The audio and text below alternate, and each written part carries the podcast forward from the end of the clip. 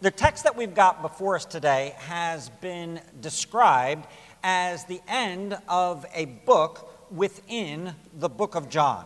That's where we come to today as we finish up uh, chapter 12 and what has been called the book of signs. So, this section of John, besides the, uh, the prologue and the epilogue at the end, this section uh, kind of taking up chapters 1 all the way through 12 and coming to a conclusion here.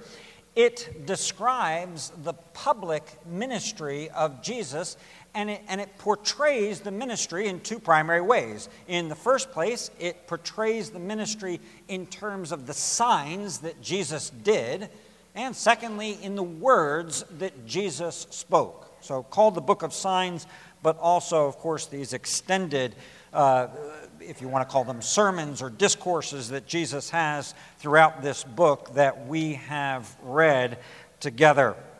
Now, as I read it for us today, this particular section, remember that even in the reading of it and in the preaching of it, the Word of God that you're about to hear is not just an ancient text, it is the living Word of God. It is sharper than any two edged sword, and it is able to penetrate and to divide and to discern between soul and spirit, between joints and marrow, and to discern the thoughts and the intentions of the heart. May it do that as we interact with it today as God's people in the context, particularly of corporate worship. So, hear this portion of the Word of God. I'll read 36 to the end of chapter 12, and maybe in your Bibles you uh, note that 36 is kind of divided.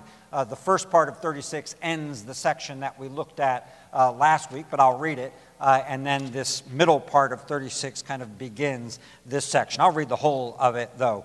While you have the light, believe in the light, that you may become sons of the light. When Jesus had said these things, he departed and hid himself from them.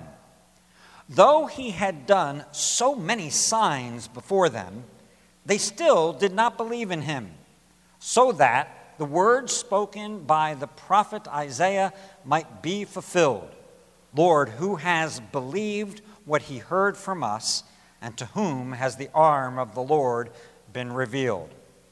Therefore, they could not believe.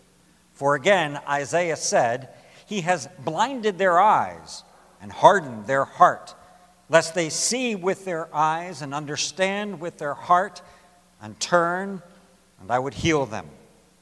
Isaiah said these things because he saw his glory and spoke of him. Nevertheless, many, even of the authorities, believed in him, but for fear of the Pharisees, they did not confess it, so that they would not be put out of the synagogue, for they loved the glory that comes from man more than the glory that comes from God. And Jesus cried out and said, Whoever believes in me believes not in me, but in him who sent me, and whoever sees me sees him who sent me. I have come into the world as light, so that whoever believes in me may not remain in darkness. If anyone hears my words and does not keep them, I do not judge him, for I did not come to judge the world, but to save the world. The one who rejects me and does not receive my words has a judge. The word that I have spoken will judge him on the last day. For I have not spoken on my own authority, but the Father who sent me has himself given me a commandment what to say and what to speak. And I know that his commandment is eternal life. What I say, therefore, I say as the Father has told me. The word that he has spoken. Lord, we pray that you would help us today to hear the word spoken and the word written. And we pray that it would impact us. We pray that it would transform us. We pray that you would fulfill exactly what you have said and promised about your word in our midst this morning. And We pray this in Jesus' name. Amen. All right, we begin this sermon today with a question. And it's a question that uh, perhaps you've just thought about internally. It's, it's gotten to your soul and you've asked the question, if not out loud to ourselves, but perhaps you actually have formulated this question out loud and asked it to others and sought to understand it. And, and the question is simply this Why don't more people believe the gospel? Why, why, why, why, aren't every, why aren't there people sitting in every one of the pews right now? Why aren't we sitting up chairs in the back? Why don't more people believe the gospel? If it's good news, why don't more people believe in Jesus? If it's true, well, then why don't more people at school, at university, who seem to be concerned with what is true, why don't they believe it? Why do false religions? Have such traction in the world. And so many people follow after false gods and untruths. Why, when you go to explain the gospel, say something about Jesus, say something, quote something from your Bible, give thanks to the Lord, when you talk to your friends and your family about Jesus, why don't they say, I want to hear more of that? Can I come to your Bible study? Can I come to your church? Can I hear more about the good news of Jesus Christ? If Jesus is, in the first place, the eternal Word, the eternal Word through whom, by whom, and for whom the world was spoken into existence. It was spoken into existence by His words. His words have that kind of authority. How when he comes to the earth incarnate and speaks, how does that not quicken all of the people who hear it into immediate, lively obedience and faith? Why don't they believe if his word has that kind of power to create and to recreate? If Jesus is the light of the world, by which all men see, then why? Why, when he comes into the world and dons flesh so that we can see him, and in that flesh does these wonderful signs, so many signs, as John says it. Why don't more people believe in the light? If he's right in front of them, the one who gives light and life to all men, why don't they look and believe and receive everlasting light? Now, for the followers of Christ in the early church, this question had one more particular aspect to it. For us, I'll get to it in just a moment, but, but for us, we don't share this concern because over the course of the centuries, we've become kind of used to this idea. But for the early church, there was this extension to that question, and it was why didn't more of God's particular people, the Jewish nation, why didn't more of them respond to the gospel? Why didn't more of them believe in the Messiah who was sent to them? Well, John wants to answer that question. That's his object here. His object is to answer the question that is set before us and a corollary to that question, which is what do you do? What do you do in the face of unbelief? When so many people don't believe around you, what are you supposed to say then? In our text, we're going to tackle the why question first, and then we'll come back to the other uh, question what do you do uh, as we get to the second portion of it. But verse 37 articulates this issue for us. Okay, so verse 37 though he had done so many signs before them, they still did not believe in him. Unbelief is the issue. Uh, D.A. Carson calls this little section of Scripture here a theology of unbelief.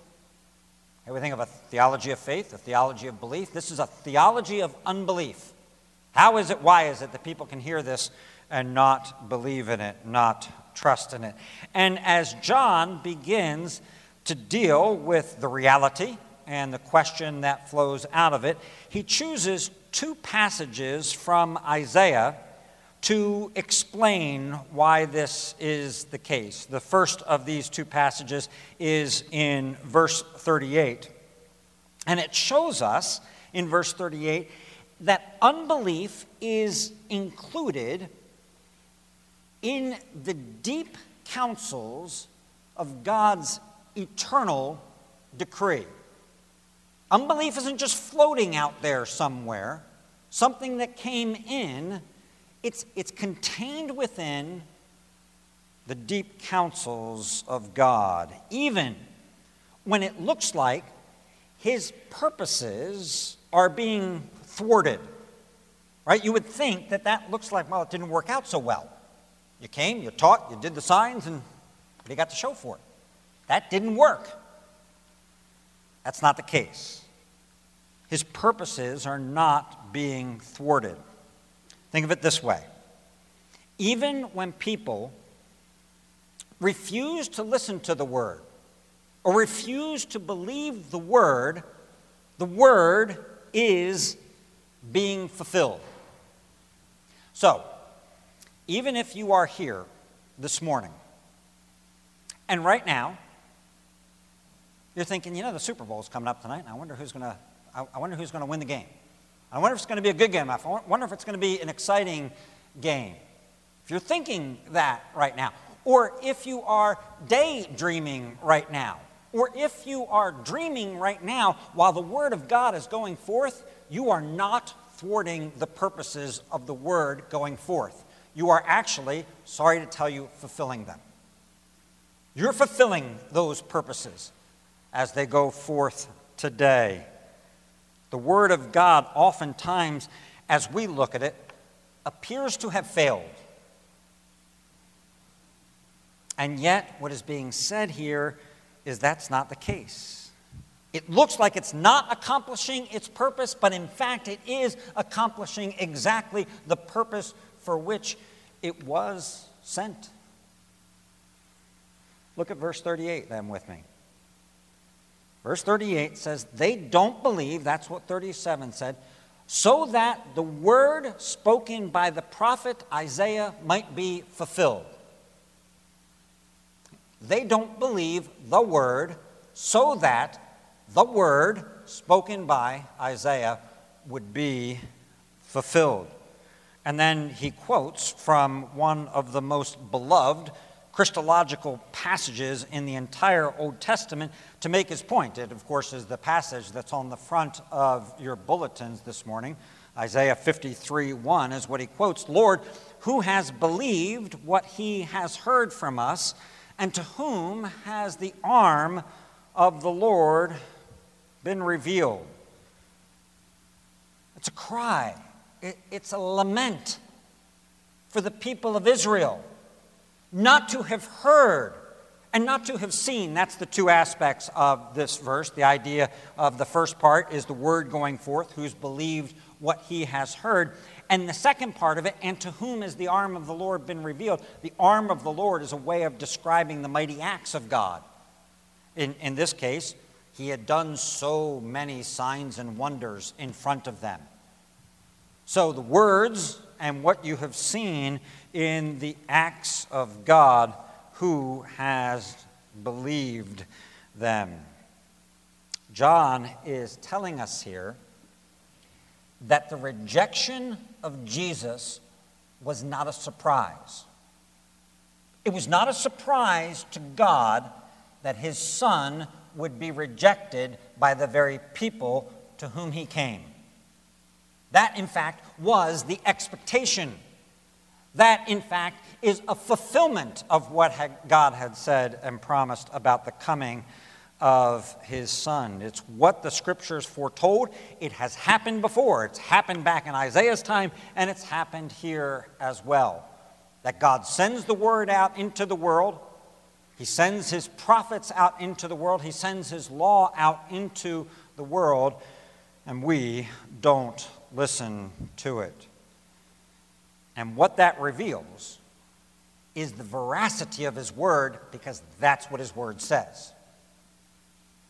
It demonstrates the trustworthiness of the word because that's what the word anticipated. And as it does that, it reveals the depth of our rebellion if we continued in Isaiah 53. All we, like sheep, have gone astray. We've turned every one to his own way. We have gone so far away from the shepherd that we cannot hear his voice and we don't recognize his voice, and we can't distinguish the sounds that come from him. We're so far away that we can't pick up what's being said anymore. We're sheep who have wandered off so far from the sheepfold fold, that we no longer can embrace the shepherd's voice. When left to our own devices, and, and this is a little bit tricky, that, that phrase is important because for Christians, we can, we can think so much now that God has done a mighty work in our hearts. How could you not hear? How could you not see? How could you not believe? But when left to our own devices, if we can even imagine that humanly, what we will do is exactly what is said in Isaiah 53 we will despise. We will despise Jesus. We will reject the one who was sent from God. We'll reject the Word of God spoken. We will reject the Word of God incarnate. To us, to us, He will look ugly. He will look ugly. That's what it says here. No form, no majesty that we should look at Him, no beauty that we should desire Him. Left to our own devices, Jesus looks ugly. and his words. His words sound, just remember just the last passage that we looked at. His words sound like thunder. Did it just, did it just thunder in here? His words don't sound like anything to us. They sound like, well, maybe that was an angel, maybe that was something else. Anything. Anything. But the Word of God. And that is the deafness and the blindness that was chosen by our first parents. They did not listen to the word of God. They were challenged. Did God really say? Did he really speak it? And they saw the fruit, and they saw that the fruit was lovely to the eyes, and it was able to make one wise. And as a result, as a result, deafness and blindness went to all of their children to ourselves who inherited it and then delightfully practiced the same exact thing. John continues, and he continues to, to build up to his conclusion of the theology of unbelief. In verse 39, therefore, they could not believe. Now, we have to let that sink in. They could not believe. They didn't have the capacity to believe. Think of the last two signs here for a moment that John has chosen for us. The last two signs the dead man, the dead are dead.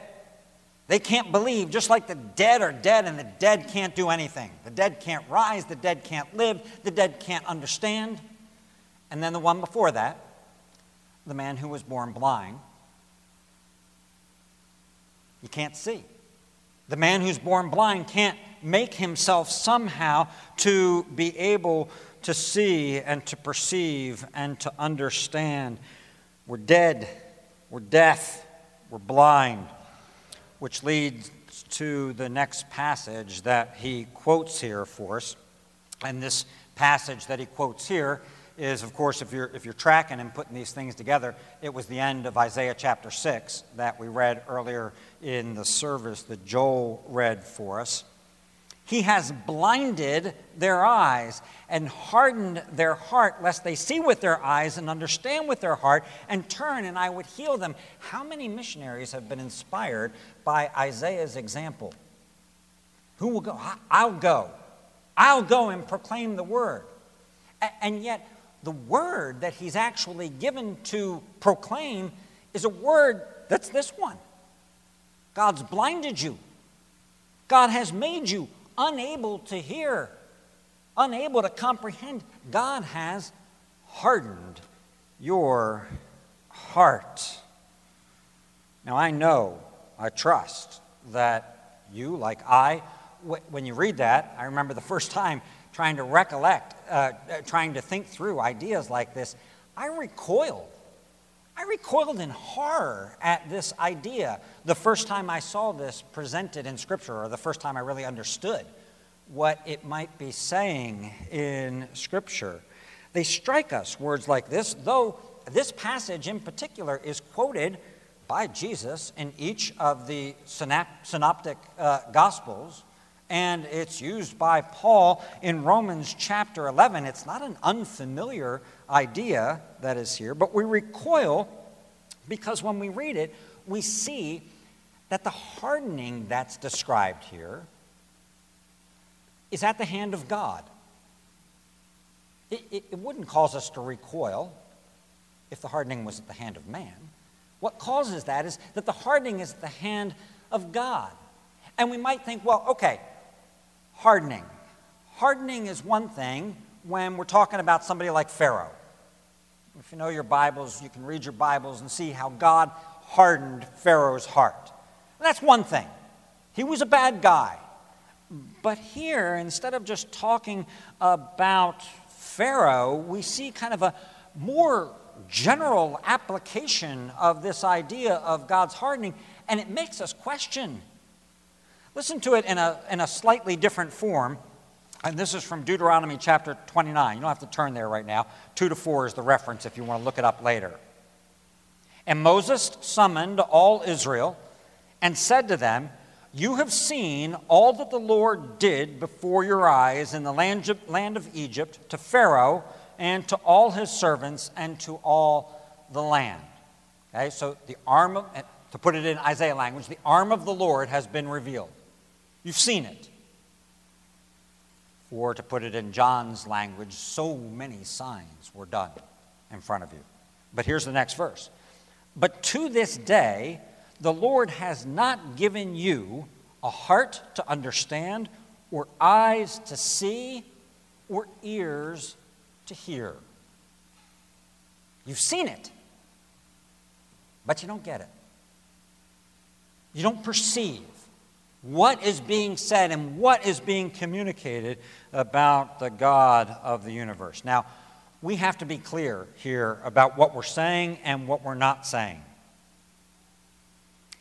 God is not hardening or blinding people who could otherwise believe and hear and see. Instead, this hardening comes from God on people who have been hardened by the deceitfulness of sin hardened by the deceitfulness of their own sin.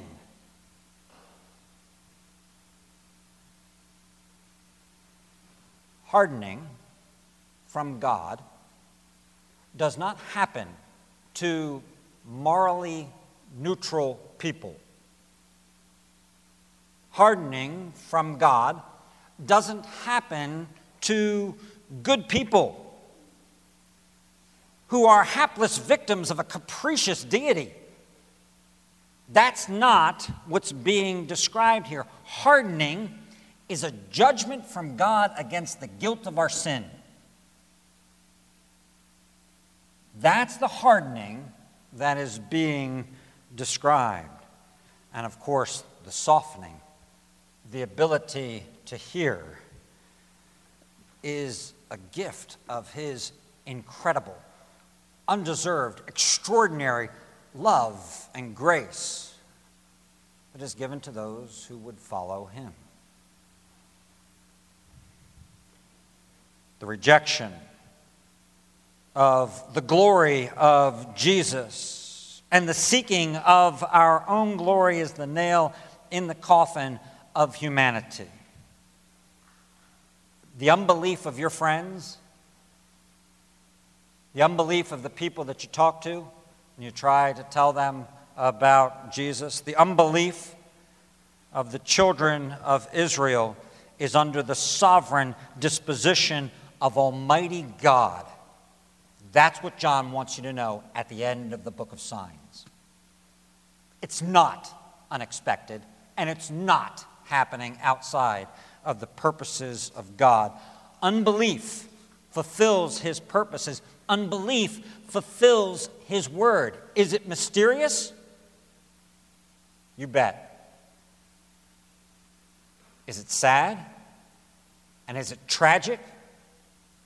You bet. When Jesus went into Jerusalem, he didn't dance around and say, Can't wait for them to be destroyed now. I know the hardening's coming. Can't wait for that. He wept. He wept over them. Is it ultimately incomprehensible? You bet. Our call to worship this morning, the reason I chose it, very simple. It ends with this line Your thoughts are very deep. Your thoughts, O oh God, are very deep, deeper than ours, to be able to comprehend these things. But the unbelief of those to whom the word was spoken is in accord with the word that was spoken.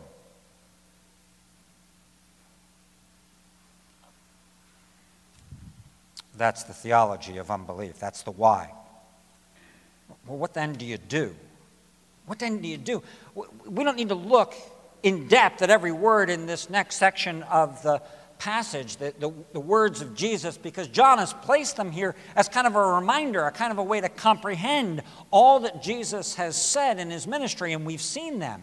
We've seen how Jesus unites himself with the Father and shows us that his words are the Father's words, his deeds are the ones that the Father has given him to do. We don't have to look at each and every one of these. But John places these here, I think, to show us what Jesus did and what we are to do in the face of unbelief. To quote Paul, it is not as though the Word of God has failed. That's what it looks like.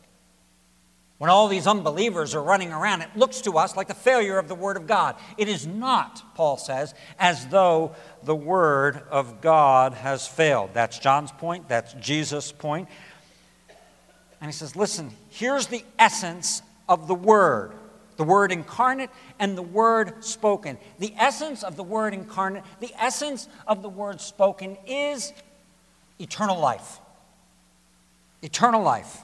Verse 50 I know that his commandment is eternal life.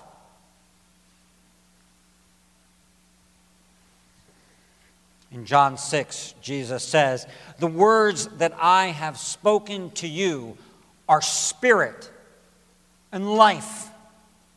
They're able to revive, to divide what we said earlier between the spirit and the soul, to bring life to your otherwise dead spirit. Hear this the essential core of the word is not judgment, but salvation. That's what it says. That's what Jesus says in verse 47 I did not come into the world to judge the world, but to save the world. Now, will there be judgment? Will there be rejection? Will there be hardening? Yes, yes, there will be. But they are the decreed consequence, not the joyous intent. They are the decreed consequence, to be sure,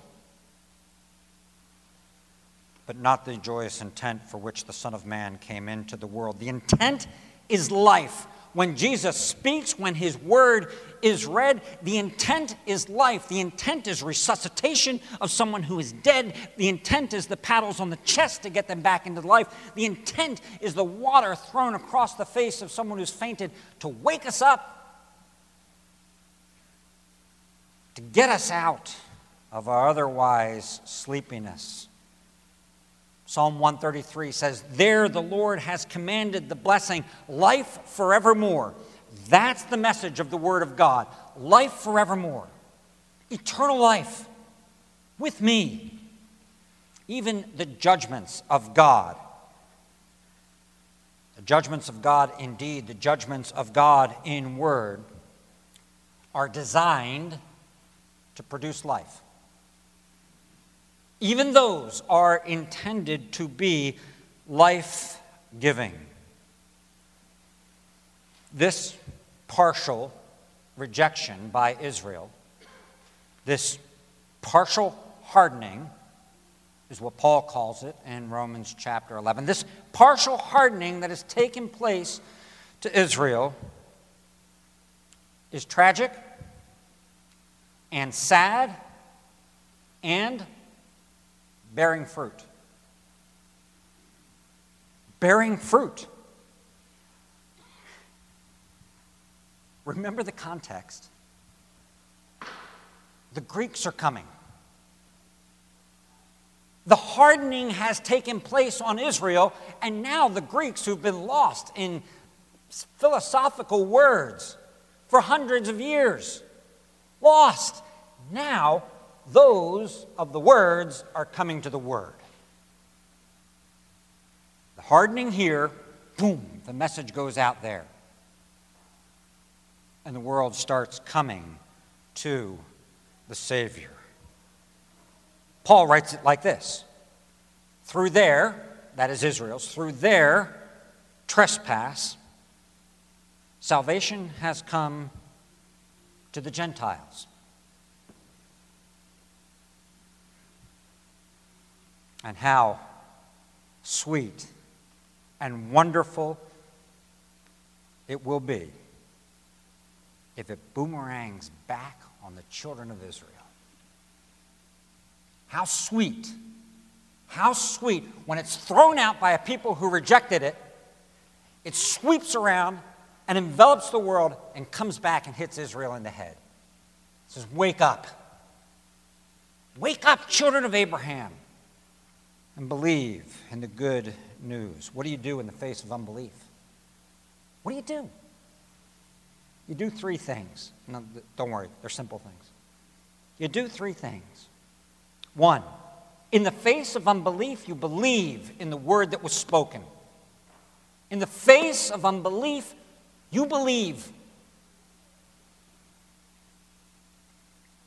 You believe in the Word incarnate. You believe in the Word spoken. You believe in the Word recorded. You believe in Jesus for life. Forget what everybody else is doing. Forget it. Uh, I know some of you are homeschooled and some of you are in Christian schools, but some of you are not. Some of you are in public schools, and you feel like perhaps you're the only one. You're the only one. Nobody else believes around me. How can this be true when nobody else believes? The call to you is believe. And by the way, young Elijahs, you are not the only one. You're not. You're never the only one. It may feel like you're the only one. You're never the only one. Believe. Secondly, what do you do in the face of unbelief? You keep the word. You keep the word that was spoken.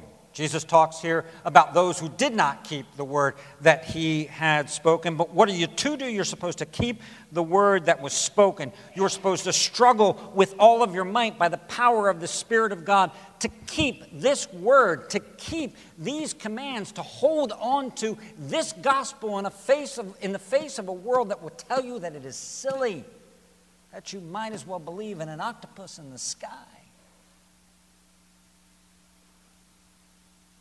Keep the word in the face of unbelief. Because in keeping the Word of God, there is much reward. Reward. They're words of life, and there's reward in keeping these words. Third, last, in the face of unbelief, do what Jesus did speak the word. Speak the word. Preach the word. Share the word. Faith comes by hearing, and hearing by the word of Christ. That's the way it happens. That's the way God has decreed in His eternal purposes for it to accomplish its purposes. The Word, according to God's appointment, praise God, still has the power to allow the blind to see, to allow the spiritually deaf to hear to renew the will, to enlighten the mind in the knowledge of Christ, so that, so that whoever calls upon the name of the Lord will be saved. That is not inconsistent with the sovereign purposes of God. It falls smack in the middle of it. Whoever calls upon the name of the Lord will be saved because that's a softened heart that calls out on the name of the Lord. Speak the word to your friends. I'll preach it, you, you speak it.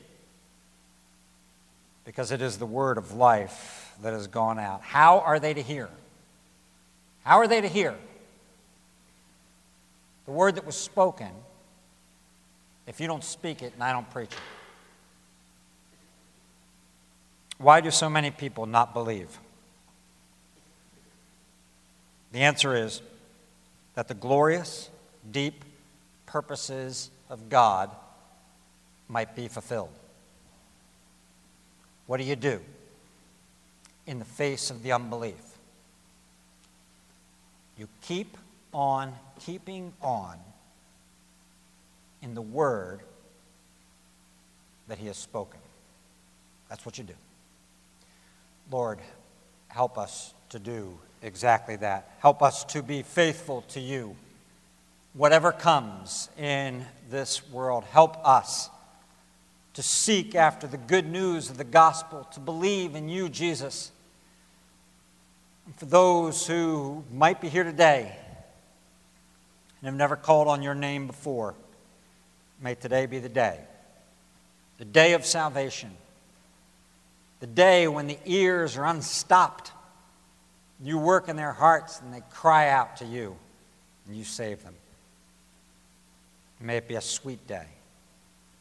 We pray in your name. Amen.